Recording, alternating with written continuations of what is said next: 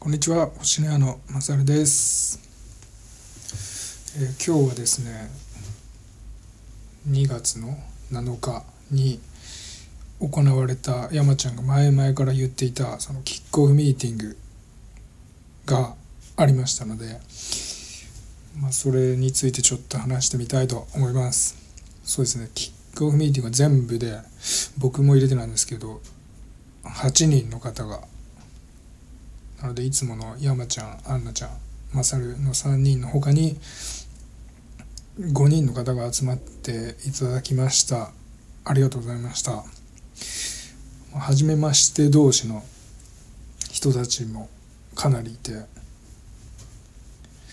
顔合わせ的な意味合いを持った、まあ、オンラインでのミーティングだったんですけどもそうですねいろんな意見を出し合って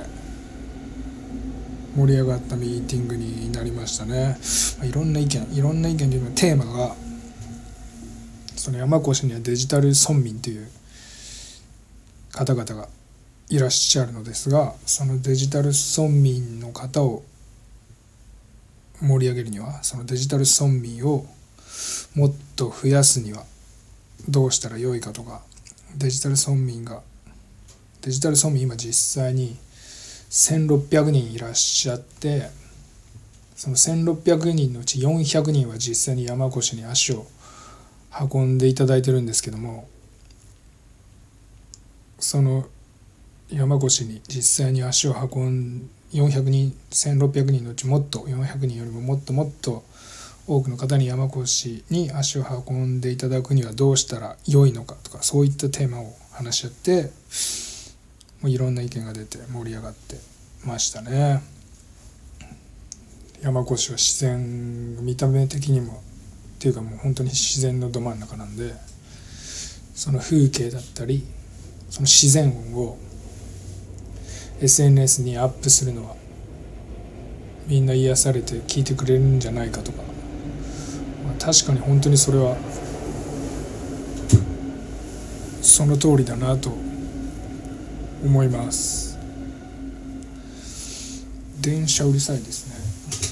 すいません、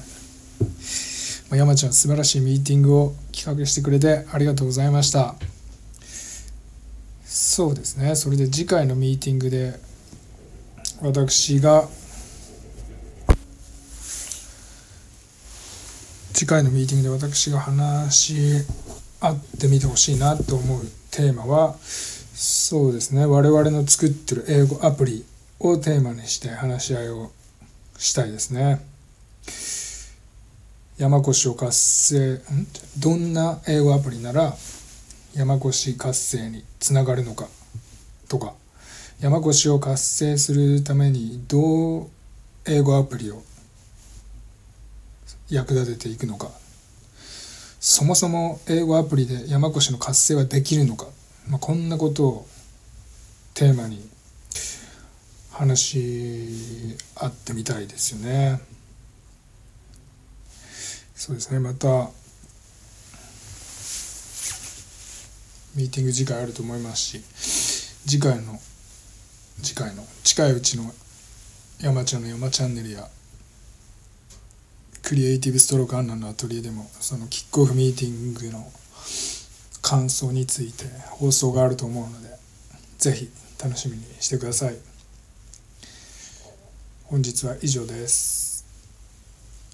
ありがとうございました。失礼します。